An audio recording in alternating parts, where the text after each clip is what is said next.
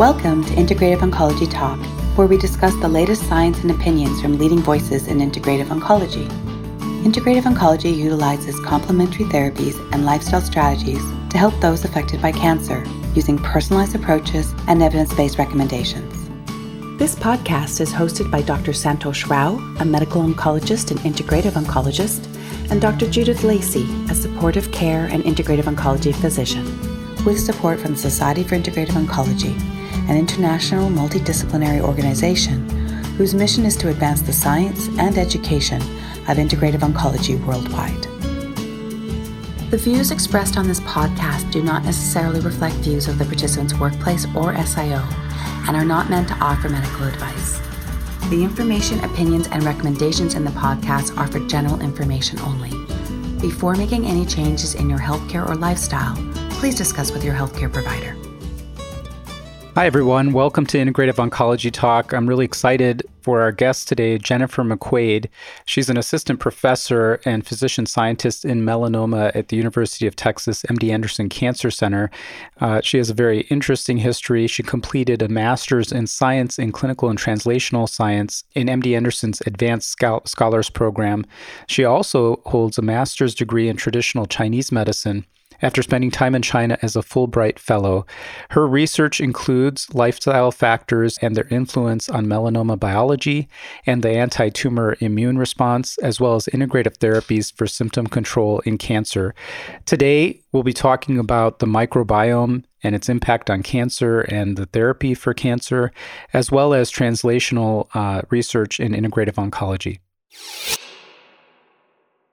Hi, Jennifer. Thank you so much for joining us today. Uh, really excited to talk to you. Thank you for having me. I'm very excited as well. Well, I wanted to just jump right into it. So, I know you have a really fascinating background, and let's just start there. I wanted to ask you what led you to being an oncologist and then developing, uh, you know, you have a, a variety of interests, um, but just reading your bio, you ended up going to China and got a master's in traditional Chinese medicine. I want to know about all of that. And then how you started doing research um, in sure. in you know you have a variety of research obviously but some of it is related to integrative oncology and the microbiome yeah absolutely so um, so i was one of those people that wanted to be a doctor from you know the time i was five um, and i always said that but it was about a fascination with the human body. It wasn't necessarily about the taking care of patients, which I guess makes sense. Five year olds don't think in that way. Um, but then I got to college, and um, and there were so many interesting things to learn, and I felt very confined by the pre med curriculum. Um, and kind of the that cutthroat competitiveness as well um, within the pre med um, student population, and so I I actually went to my advisor and he said, you know, you've got you've got plenty of credits, you know, next semester, you know, don't take another chemistry elective, take something that you know nothing about but are really interested in. Um, and so I took a course on Chinese political history. Um, and I just found it fascinating. And um, at the end, I went up and I said, you know, I want to I want to uh, learn Chinese and go to and go to China. And he was like, okay, why don't let's take a step back a little bit. But I, I took a year of college Chinese and then I moved to um, I moved to Taiwan, really not sure what at this point what I wanted to do, if I was going to come back to medicine or not. Um, and I spent um, almost two years there studying Chinese and teaching English. And I was actually just about to leave um, and spend a year backpacking. Um, and when I called home, my mom had just been diagnosed with breast cancer, which she is fine now. It was um, a stage two breast cancer.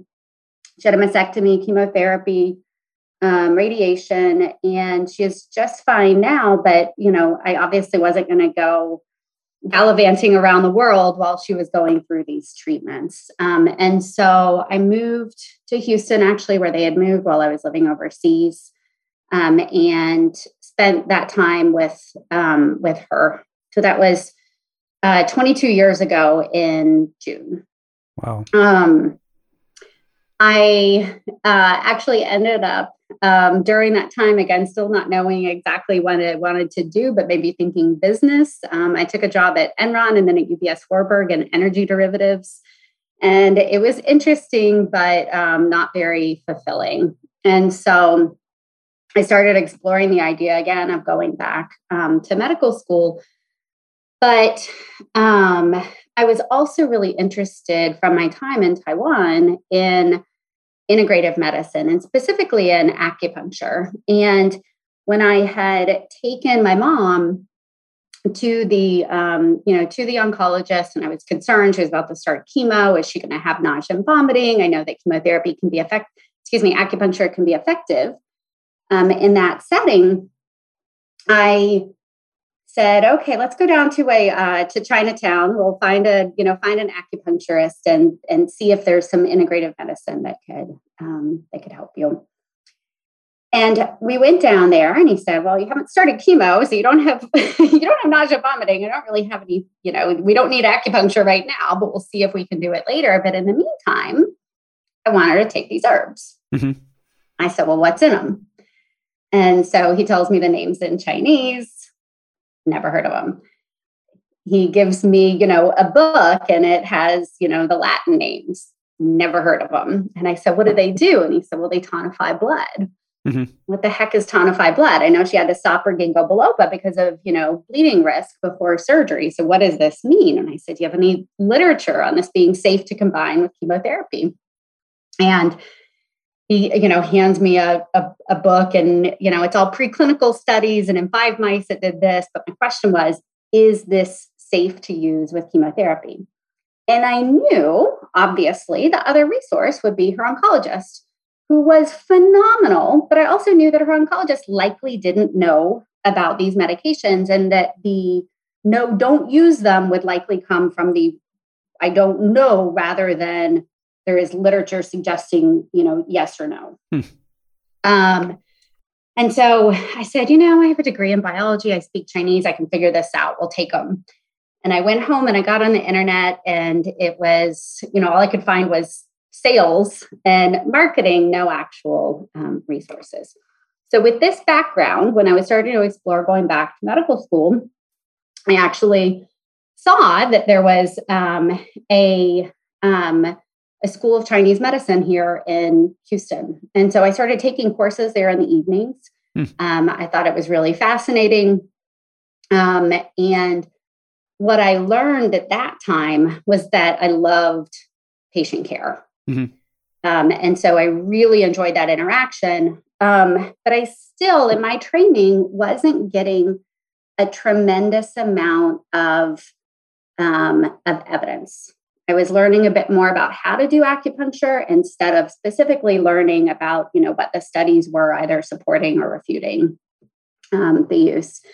And I wasn't sure at the time if that was because the literature didn't exist or I wasn't being taught it or wasn't reliable. And so, in the setting of this, um, you know, I decided that if I if I really wanted, if I was interested in, you know, integrative medicine um, for cancer patients that what I wanted to do is I wanted to become the oncologist that that did that research and used my background and training and kind of brought together both worlds. Wow. Um, yeah, so yeah. that was your first foray into integrative oncology with with your mm-hmm. mom in the center of it. I think it's yeah. fascinating. I always ask people kind of how they started because most of us had some kind of inspiration and it, it's it's you know you're no different that you went through years and years of training after you had that initial kind of seed of inspiration and and look at you now you know you've really kind of um, putting it all into into practice which i think is is great um, i want to dive into kind of some of your research because uh, there's just a, a lot to talk about and i think it's really fascinating and informative so um, I know that you you probably do research in a lot of other areas as well. You're uh, you're a melanoma specialist, um, and obviously a lot of your research is related to melanoma and immunotherapy, et cetera. Uh, but for integrative oncology, I think our audience will be very interested in some of your research regarding lifestyle and the microbiome. So yeah. let's talk about that. Okay. And for anybody who doesn't know, um, tell us a little bit about the microbiome, its importance, and kind of some of the ways that it can be modified, uh, you know, through through various factors. Sure. Okay. So, um, so the microbiome is basically these trillions and trillions of microorganisms that live on us and in us. And so these are what are called, you know, commensal bacteria. So they're kind of good bacteria, right? And then we have our pathogenic bacteria that we try to fight um, fight off. But we essentially have this symbiotic relationship um, with these microorganisms. Bacteria, well studied. We're starting to learn a little bit more about kind of fungi and um, and viruses. And so we all have distinct microbiomes, and we have distinct microbiomes within each niche our skin, our mucosal linings. Um, and um, even now we're finding out in tumors as well. Um, but the part of the microbiome that's really been the most well studied and specifically with relation to human health is the gut microbiome. Um, and the gut microbiome has a very intimate relationship with the immune system. So you have the lumen of the intestines, you have all these bacteria that are there. You want to keep the good bacteria, get rid of the bad bacteria, you have your mucosal layer. Um, and the microbiome actually feeds the enterocytes to help form that nice thick mucosal layer. And then right on the other side, you have kind of the mucosal immune system itself, the draining lymph nodes, and then it impacts systemic immunity as well. Um, so there had previously been quite a lot of work around looking at um, the microbiome and, and autoimmune diseases mm-hmm. um, and potentially you know things that could kind of set off um, that inflammatory cascade like ulcerative colitis or stuff like that yeah like ulcerative colitis or even things like right room i mean most well studied for sure with you know with with kind of the diseases of the gut um you know but even allergic diseases or other autoimmune diseases such as like rheumatoid arthritis. So um, how do you um, define like a good or bad bacteria? Mm, that's a good. So there are some things um, that are clearly pathogenic and there are some things that are clearly beneficial. So for example, um, Fusobacterium um, has specifically been linked to risk of uh, colorectal cancer um, and there are very clear mechanisms that have work, been worked out in terms of um, the pathogenesis of that. There's, as far as the good bacteria, and we'll, we'll come back to this a little bit. Um, so, good bacteria um, tend to be associated with health as opposed to disease across multiple different disease types. And there was a really, really beautiful paper that was just published um, out of the Netherlands this week. Um, they looked at, I think it was like 8,600 individuals, um, you know, in multi generational families. And they asked them about all the stuff, right? All the diet, all the exposures, early childhood, everything. And then they captured all of their diseases and comorbidities. And what's really interesting when you look at the, that correlation heat map is that the bad stuff and the good stuff line up across the diseases, right? Mm. So you have bad stuff that's associated, you know, fusobacteria may be very specific for colorectal cancer, but if you're looking at kind of the overall ecosystem and not necessarily pathogenic bacteria that we know, you know, directly cause an issue, but those associations, you know, the bad stuff is associated with you know, um, bowel diseases and with heart attacks and with strokes. And, and so there does seem to be this kind of overall good microbiome. I mean, this now, is where it gets very interesting though, because yeah. you know, it's it's hard to because this is a relatively I don't know how new this concept is. I mean, how long have have has the microbiome been on the radar? Ah, oh, gosh, that's a good question. Um, I mean, there was the microbiome, but then there was really the development of our ability to deeply characterize it. And that was, you know, kind of um, late 90s, early yeah. 2000s. Because I think the, the, you know, you, it's, it's easy to kind of keep going in this direction and start, you know, it's fascinating and you know yet in our medical training and stuff I, I did not learn a lot about the microbiome back then and um, you know we're thought we're taught that cancer is partly from you know your inherited risk and then you know a lot of it recently is about lifestyle smoking obesity mm-hmm. etc mm-hmm. and you know how much does the microbiome influence that? And obviously, it would be different for different cancers. You know, you're a melanoma specialist. We think of sun exposure and yeah. um, your, you know, your race uh, as probably the primary factors, and you know w- where you live, et cetera. But a lot of it yeah. is is uh, sun exposure. So that may be yeah. different in something like that versus colorectal cancer. You know, how much of an influence do you think the microbiome has in in various cancers, and do we have a good sense of you know where it's most impactful. Yeah absolutely. So i mean where as far as where it's most impactful i would think that those are the those are the luminal the gut luminal malignancies where we have a direct interaction between those microbes and the mucosal surface right? Okay. and we, there's clear causal links with carcinogenesis. Now again very unlikely that somebody's, you know, colon cancer is strictly caused by fusobacterium, right? But the other part of it as well, and most most colorectal cancer patients don't have that fusobacterium. So people get cancer for different reasons, and it can be because of their genetics, it can be because of the environment, the environment then influences the microbiome, right? So that exposure, so the diet, obesity, all of these other things that are linked to colorectal cancer, the microbiome is kind of an integrator of those things. Now, is the microbiome causal? Does it mediate that effect? You know, there's some data su- suggested is, but the question where we are with a lot of the microbiome field is how much of it is an association versus um, you know, versus truly causal, and how much of these things are kind of a is this a bellwether of you know good human good health, meaning higher socioeconomic status, right? Diet, you know, exercise. And with humans, it's really hard to pull all those things apart sure. because patients that have higher socioeconomic status, right? They're also they're the ones that are eating quinoa. Mm-hmm.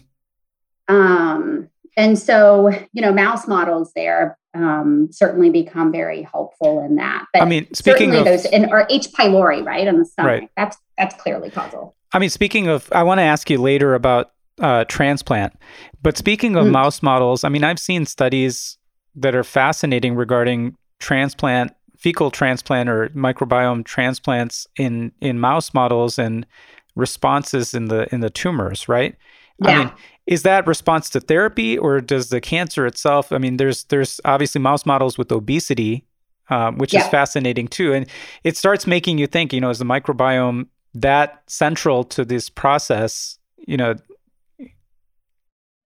Yeah. So um, so if we go back, so let's just take you know kind of response to immunotherapy.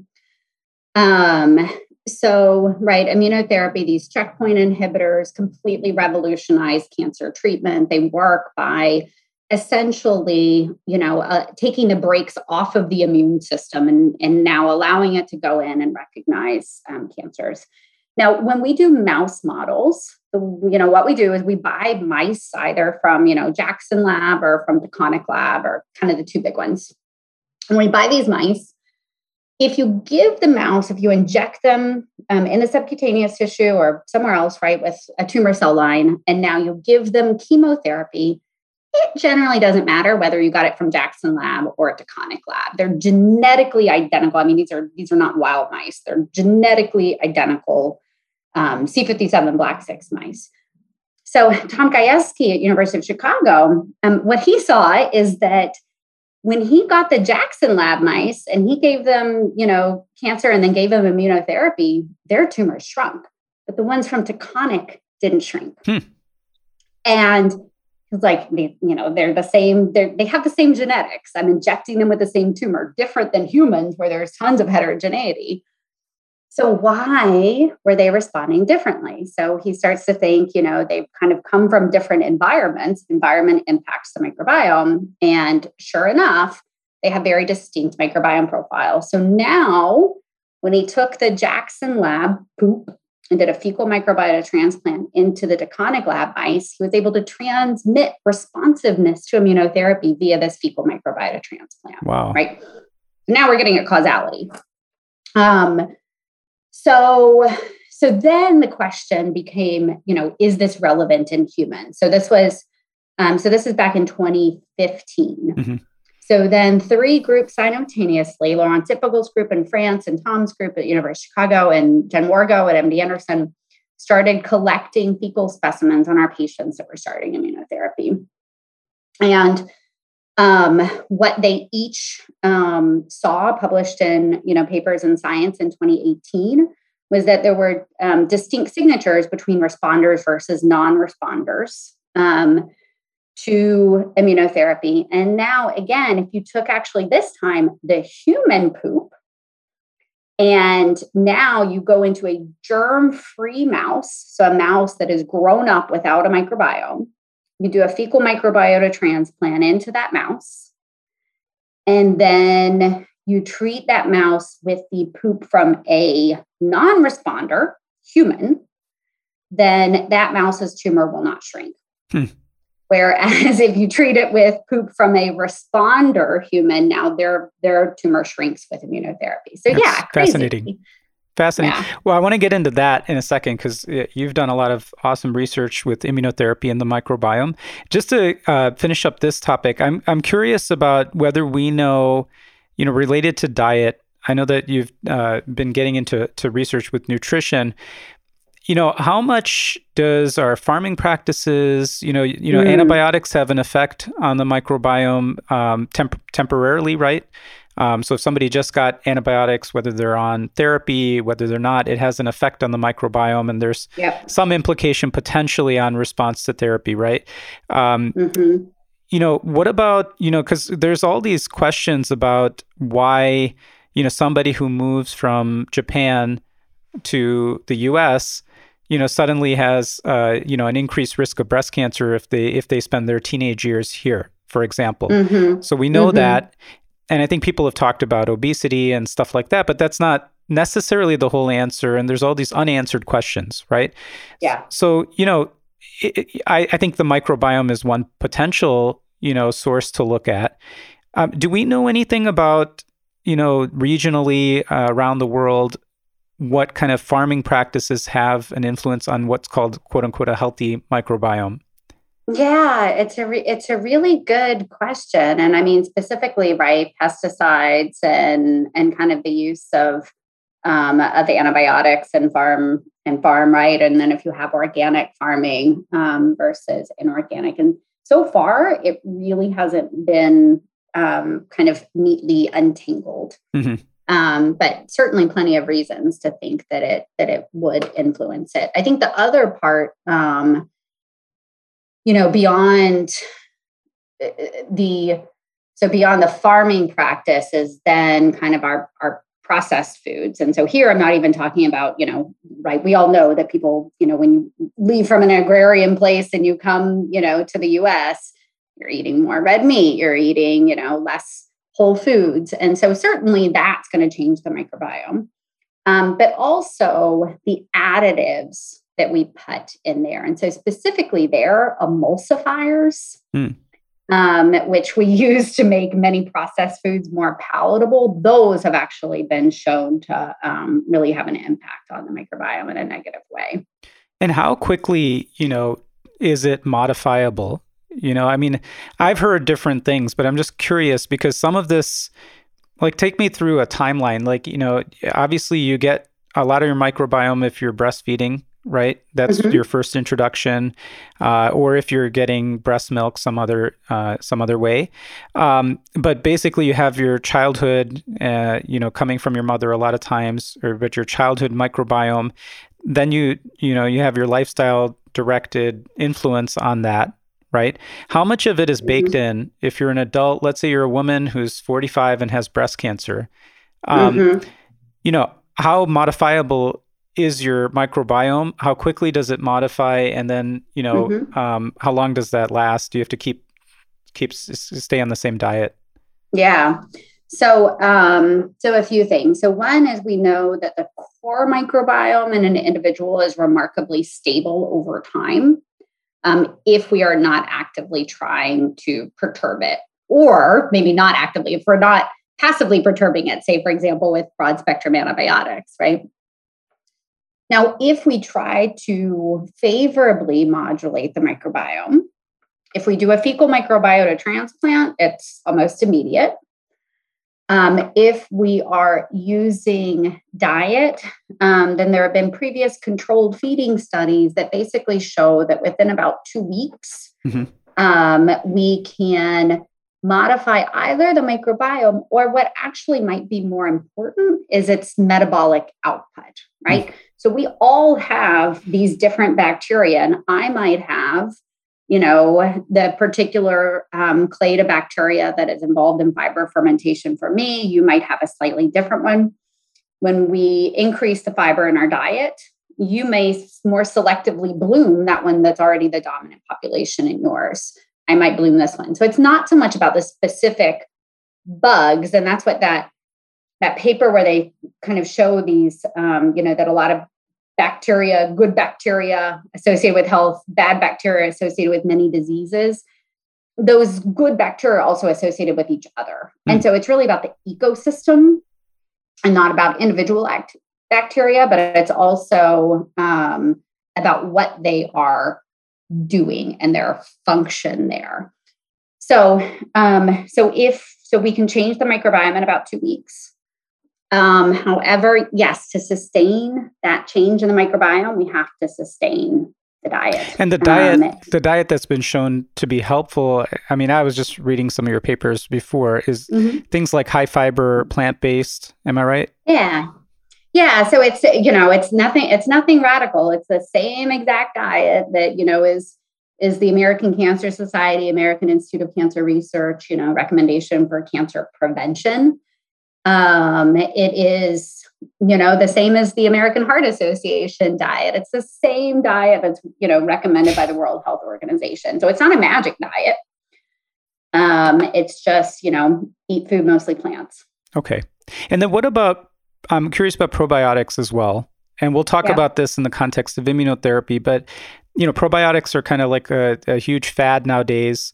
Um, it's not regulated necessarily. There's a lot of variety in what people get, and then you also can get probiotics from your diet. You know, and I'm just curious about mm.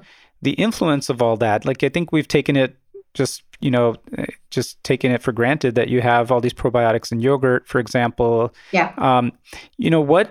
Do do you think that's a positive thing? Is it more complicated? Uh, in different settings, you know, is it? Yeah. You know, a lot of times when we talk about uh, natural products, for example, I think we kind of ignore whether somebody's eating turmeric in their diet, you know, because mm. the, the dose is limited. Is it the mm-hmm. same with probiotics where you kind of ignore whether somebody's, you know, eating kimchi um, rather than taking uh, a pill? Yeah. So I think you're making really important distinctions there between, you know, supplement based and um, and diet based. So the first thing, if we think about probiotics, is what are the bugs that we're giving somebody? And are those the right bugs? Mm-hmm. And the answer is that 90% of the bacteria that live in our gut are anaerobic bacteria. They're very difficult to culture. Right?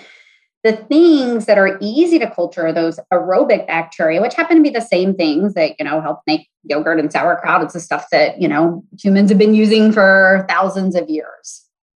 Now, if you distill it down and you put it in a pill and you're giving it at mega doses of, you know, colony forming units, that those bacteria can actually then start to crowd out some of the other good bacteria. And there was a really beautiful study um, that was published, I think, in Cell um, by the um, by the Israeli group.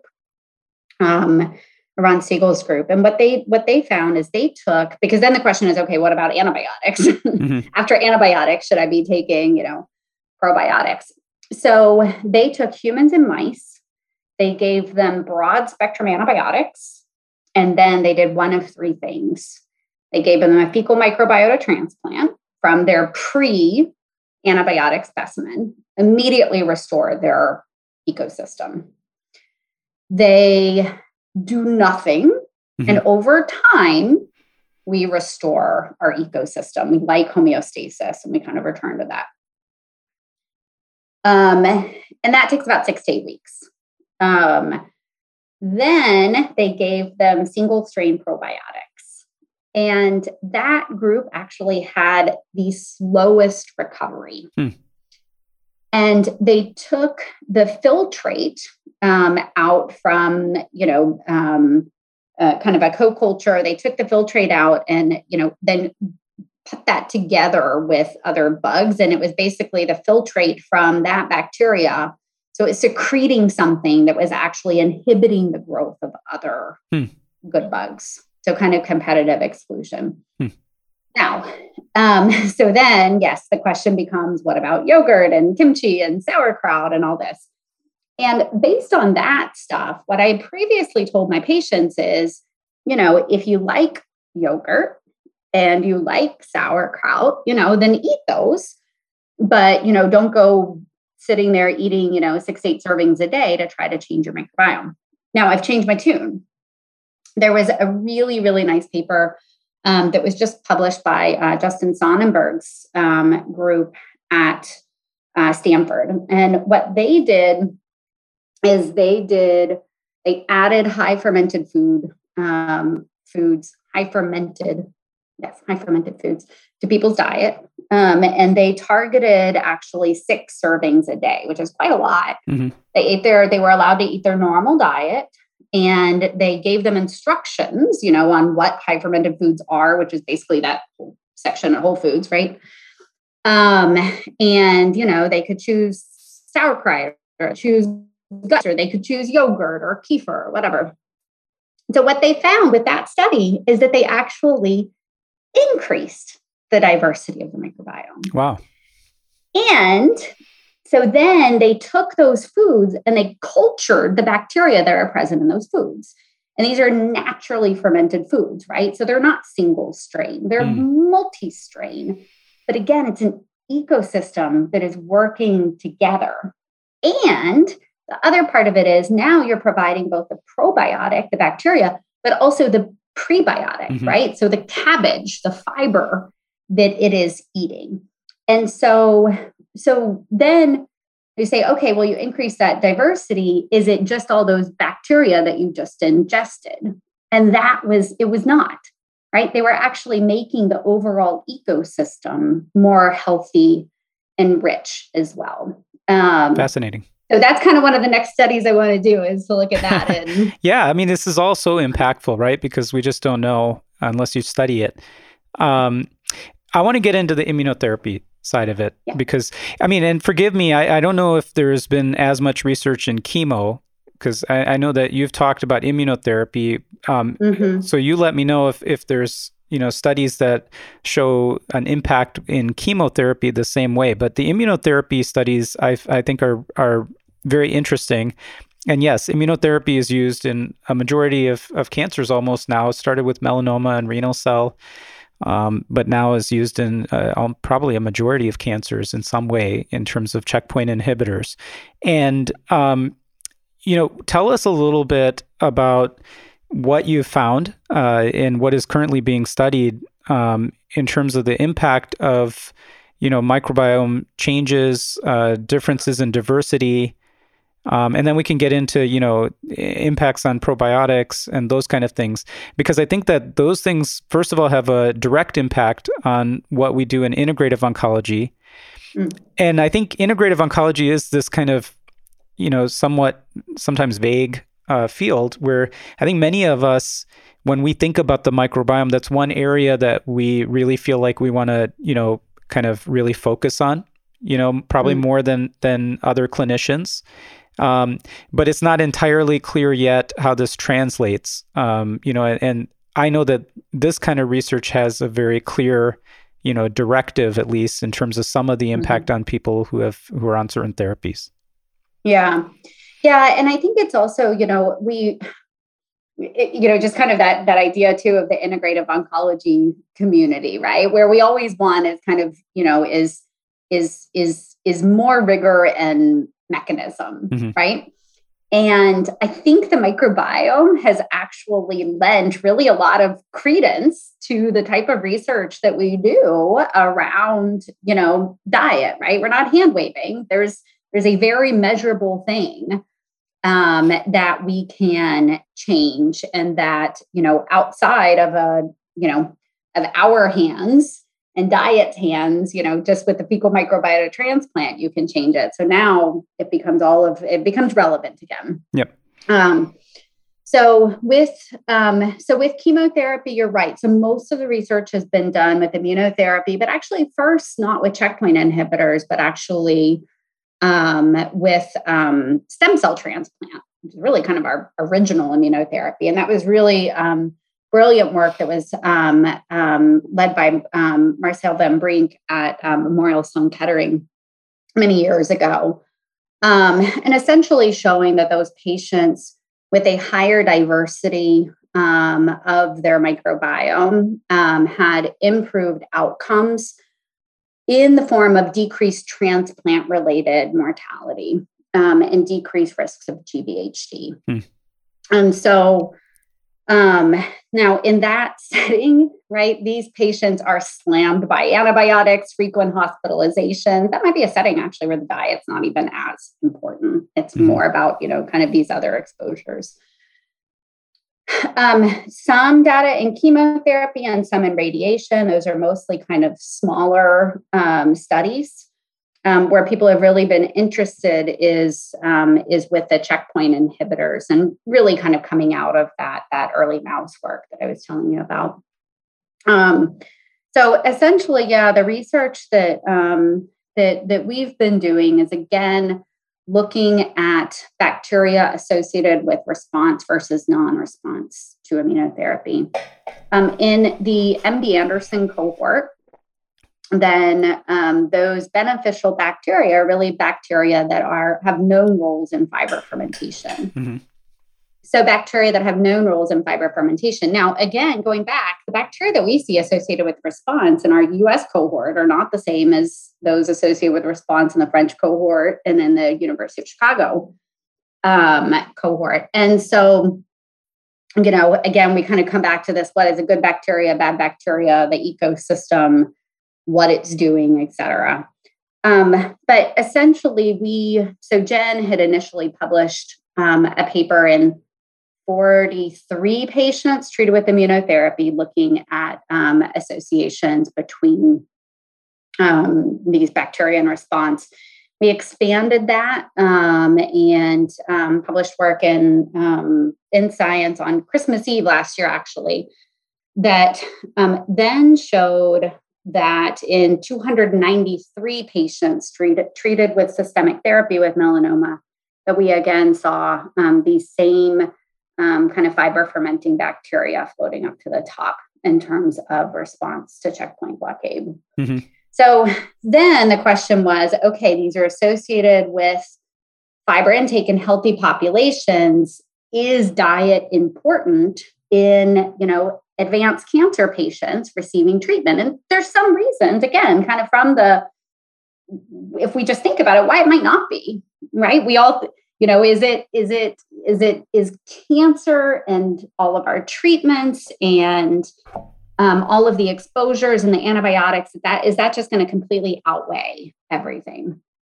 Um, so we started, we integrated a lifestyle survey mm. in with our um, with our microbiome collection. And what we found is that our patients that are consuming sufficient fiber um, actually have a higher chance of responding to the immunotherapy, prolonged progression-free survival. Now, again, as we talked about, you know, that's that's correlation and not causation. We did control for basic tumor, tumor characteristics and things that are prognostic in melanoma um, the association held true. But then importantly, we also then went back into a mouse model, um, working with Giorgio Trinchieri's lab at the NCI. And there, it turns out, right, mouse chow is actually a beautiful source of fiber. It's all whole grains. Mm. And so the way you do fiber studies in mice is you fiber deprive them, and now you take it down to 2% fiber um, and kind of a purified ingredient diet. And so now you give the mouse the high fiber diet um, or um, the fiber deprived diet, give them cancer or treat them with immunotherapy. And the first thing that you see is that um, dietary fiber change very rapidly and reproducibly shifts the gut microbiome, you know, in, in these preclinical models. They are much simpler creatures than we are, um, but within a few days. Hmm. Um, now, when you treat the mice with immunotherapy, the mice who have the high fiber diet, this is a model where we know it is responsive to immunotherapy. And sure enough, those mouses, those mice's tumors, mice tumors respond to immunotherapy. However, um, those that had the fiber deprived diet, their response is significantly abrogated. Hmm. And when you repeat the experiment and you do this in germ free mice without a microbiome, then you do not see that same effect. So, suggesting again, because fiber can do lots of other good things. So, this suggests that this is actually microbiome mediated. And you've done studies, uh, and I've seen some of them that you can really look at predominant bacterial strains in the in the gut and show a, a significantly uh, different response, whether it's toxicity from immunotherapy versus mm-hmm. response, which yeah. I mean opens up a whole bunch of questions about, you know, someday should we be measuring, you know, patients before they get their therapy mm-hmm. and maybe even modifying their microbiome to you know modify that response if we want to because you know as a as a clinician i'm sure you're in the same boat as me when i'm giving somebody combination immunotherapy i give them the potential risk of toxicity but i don't actually know who's going to get you know uh, colitis or any of those yeah. side effects and i also don't know who that patient is who's going to get a complete response right which is obviously what we want to know um, and you know we have things like PD1 levels in certain tumors, and there's tumor specific things, but this seems like a mm-hmm. very very important uh, host factor that yeah. uh, could be modifiable, uh, obviously.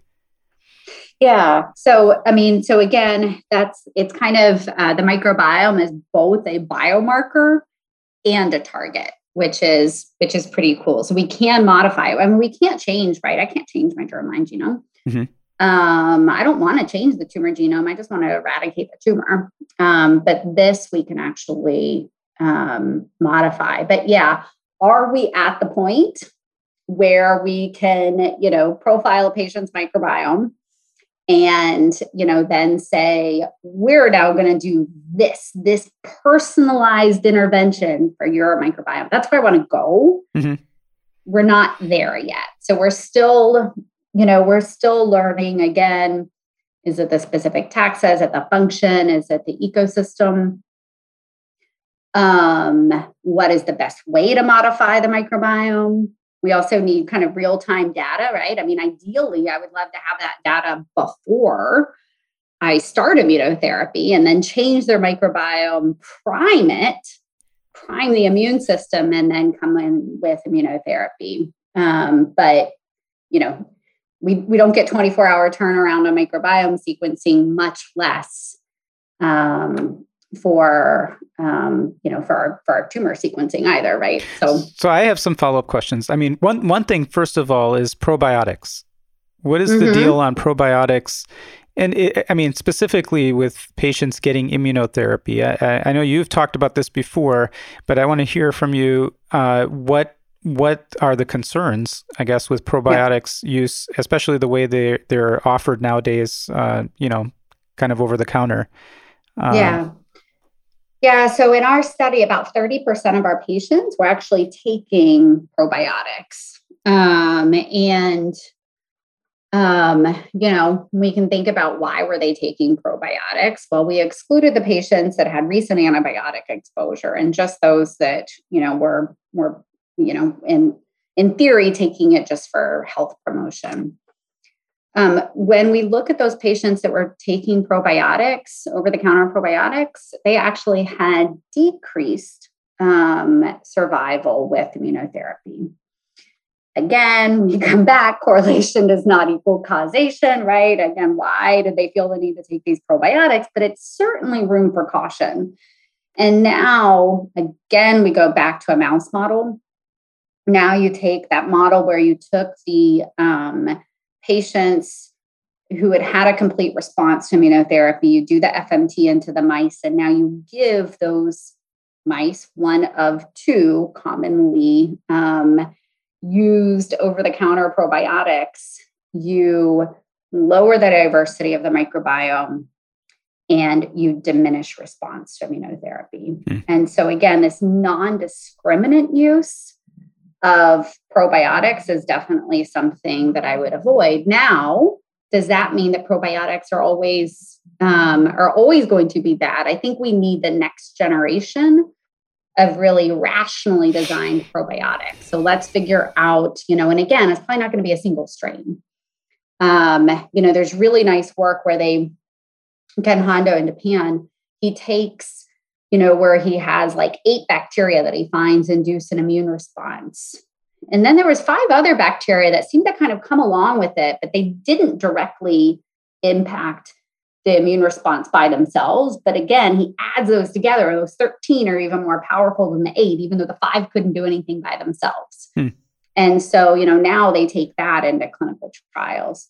Um, or there was just recently um, a paper published in Nature Medicine in renal cell carcinoma and presented at ASCO last year. And they did a randomized trial between Ipi-Nivo versus Ipi-Nivo, um, plus, in this case, a single strain probiotic. Now, interestingly, the primary outcome of that trial was actually, you know, to increase the um, abundance of that particular bacteria in the stool. It did not meet its primary endpoint. Hmm. It actually didn't do that. There were only a few patients where they actually increased it.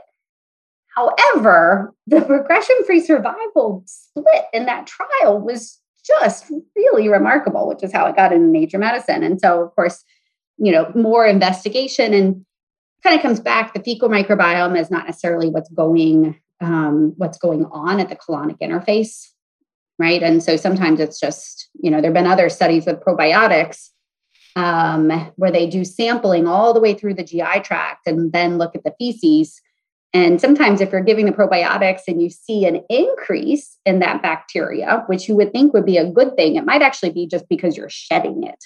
Hmm. Um, so more more stuff to come there. I mean, I, I I think it's probably premature for clinicians to really um, use this information, but I know people are interested in, you know, within functional medicine or if you go to an integrative provider that's interested in the microbiome, there are um, there are commercial tests that are available. I mean, what are your thoughts with any of that? Because most of us probably don't know enough, um, or or maybe nobody knows enough to really um, you know use this in a clinical setting yet but what yeah. are your thoughts with people who say okay well obviously this is important you know um, and and you can get a test that will tell you hey you're not you're not um, processing this type of food. You have this abundance of bacteria. Um, I've seen this kind of tests before, but it's it's not easy to interpret, um, let alone do something about. Yeah, yeah, because then the question again, if you're not if you're not processing that type of food, does that mean you shouldn't be eating that type of food, or that you need to eat more of that? And again, I think it's I think it's just um, I think it's just premature. Um, I think we're you know we're we're using a um, platform that should be research based at this mm. time and we just can't make decisions on that now what needs to be done right is the study of can you personalize this? Can you get that report? And if you intervene on that and what would that intervention be? Um, then can we improve outcomes? So then it comes is is it all too premature? This comes back to diet in my mind.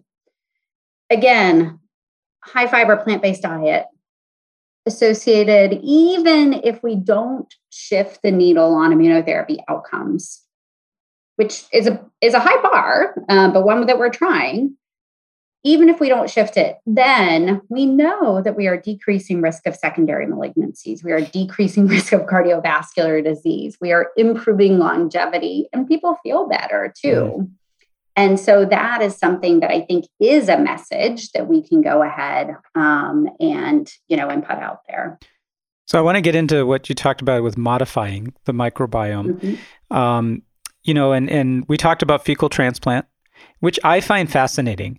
I mean, one of the questions though is how you find the right donor because it's so mm. complicated. You know, you can look for whatever you want, whether somebody is technically quote unquote healthy and thin, but if it has such, such a big impact on potential risk of cancer and other, th- you you know, how do you know who a good donor is? Is it just somebody yeah. who's a responder to immunotherapy, for example?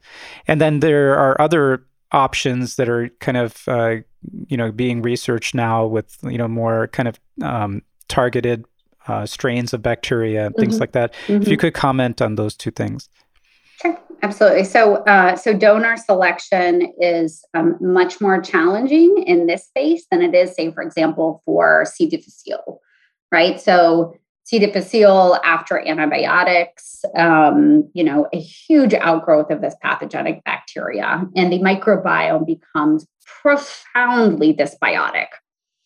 And so, any run of the mill healthy donor, right, is probably completely sufficient for restoring the microbiome. Mm-hmm. Um, the question is really do we know enough about what is what is the microbiome that's associated with response to immunotherapy to be able to select donors from that?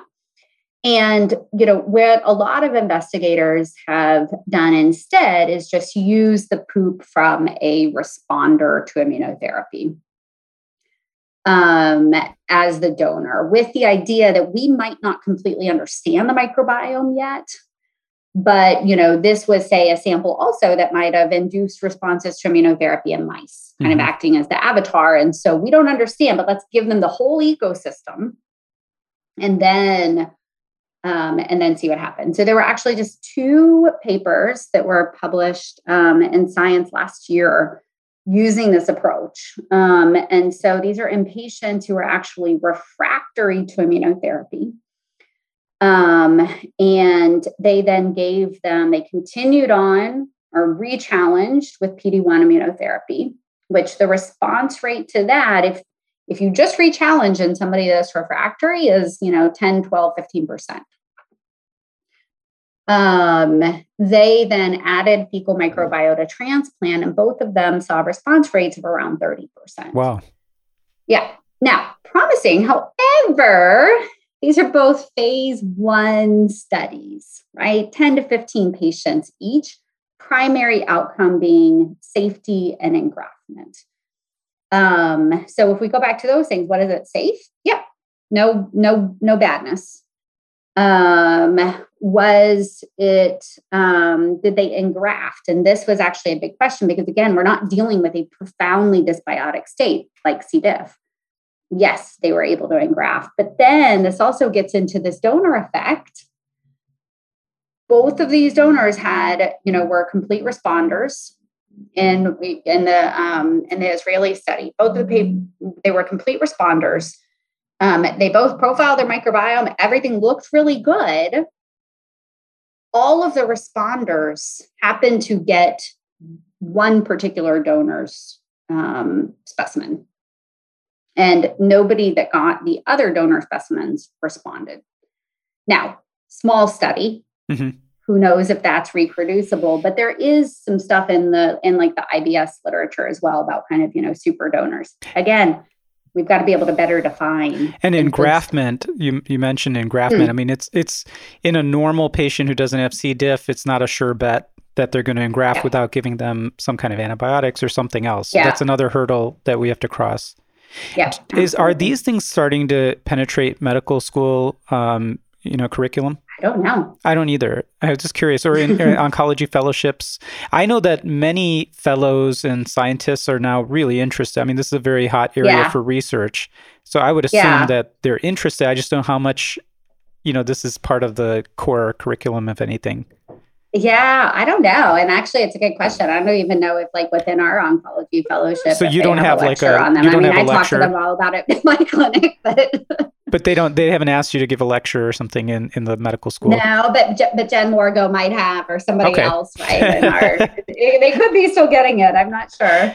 Well, or maybe they go back and they're like, "Oh my God, that's all McQuade talks about." So we don't need to add it to the curriculum. Well, we have a few more minutes, and I just wanted to ask you about, uh, you know, your your um, about melanoma, Mhm. and uh, obviously rates of melanoma are going up worldwide. Uh, you know, which is a big concern, obviously. Um, first of all, is that all? What is the specific cause? Is that all because of climate change and ultraviolet Mhm. radiation? Is it, you know, is there something else that uh, that we're missing? Because I don't think we spend more time outdoors than than Yeah. historically people did. Um, so that's my first question. Yeah. Um, so a lot of it, I mean, the majority of it actually is, um, you know, is UV exposure. Um, it's very, very UV linked, but the question is, why is it rising?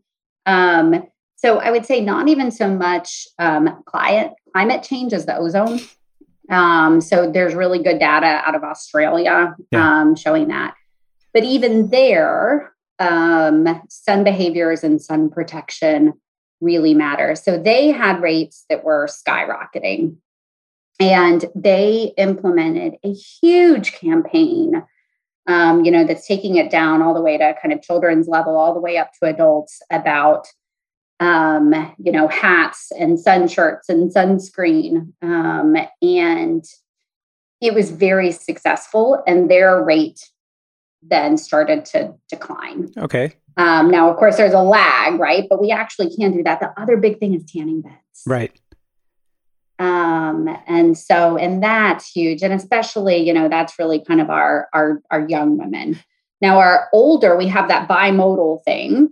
And then the older people, you know, now why is it increasing now? Well, people are living longer Mm. and they've got cumulative damage from a lifetime of sun exposure, you know, of the farmer, of the pilot, or whatever. And so, um, so that will also take a while to decrease. Now, the other part of it is, is that is it, um, you know, partially also, um, there do we have overdiagnosis? Hmm. Um, and so, you know, we certainly want to identify and remove these culprit lesions, but most primary melanomas will never end up metastasizing. And so we need to better understand, you know, what are the ones that that will, um, and how do we intervene upon upon those? And then specifically, my understanding is that what's worse is, like you said, tanning beds, or if you sunbathe and you're getting a, a, a high amount of sunshine direct for a short amount of time, that Yeah. is worse, especially for light skinned individuals, than Mhm. if you're kind of out playing basketball, you know, regularly and you kind of have clothes on and you wear, you know, all that kind of stuff, right? There's the chronic versus the acute. yeah there's the chronic versus the acute i mean it's like and again it's a you know cutaneous melanoma is a disease of white people um, and um, you know most of the time when we have people with multiple family members with melanoma they're very rarely as a genetic component extraordinarily rare. Um, you know instead it's that they all have the same complexion like mine right? And then grew up you know at the beach. Yeah. and with the sun. And and a lot of it too is is kind of that early sun exposure too. And so we really need to watch our our kids And so, what is just for people listening? What's your recommendation for sunscreen?